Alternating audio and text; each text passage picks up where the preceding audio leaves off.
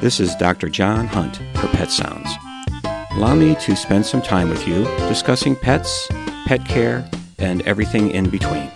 Have you ever heard of the term couldn't get elected a dog catcher? Apparently, this unfortunate idiom came from the fact that in the past, the dog catcher did not have a high standing in the town government. The saying is defined as someone so unpopular or unqualified as to be unable to be elected even to this lowliest post. First of all, dog catchers were never elected to the position they were appointed. Second, the reputation of dog catchers being low man on a totem pole in government may have something to do with how little they're paid.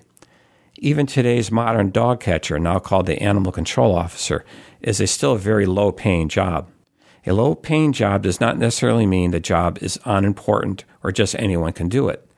The modern day animal control officer is on duty 24 7.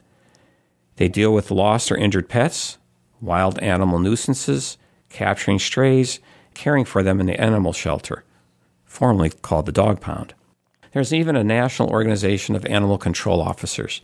The National Animal Care and Control Association, or NACA, holds national conferences and provides education and helps animal control officers stay up to date on legal issues, capture techniques, and sharing information with each other.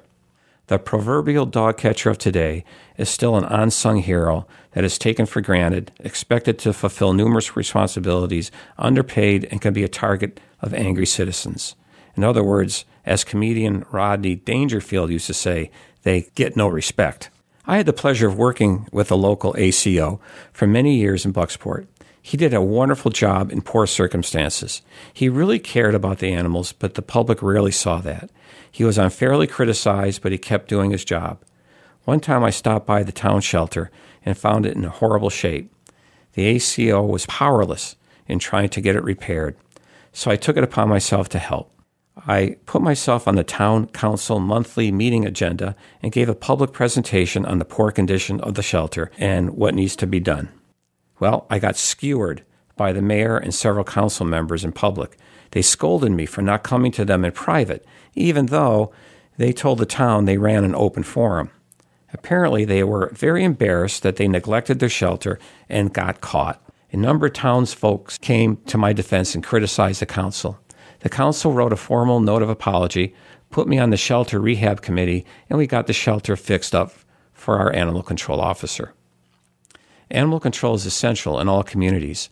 They help prevent the spread of dangerous diseases like rabies. They help pet owners find their lost pets. They help find new homes for strays. They save wildlife and keep the public safe from dangerous animals. So let's not use that old idiom anymore. Even the seemingly lowliest job is very important. How about saying not even a dog would vote for him? This is Dr. John Hunt for Pet Sounds on WERU. Thank you for listening. Remember, Enjoy your pet and don't forget to give them a hug.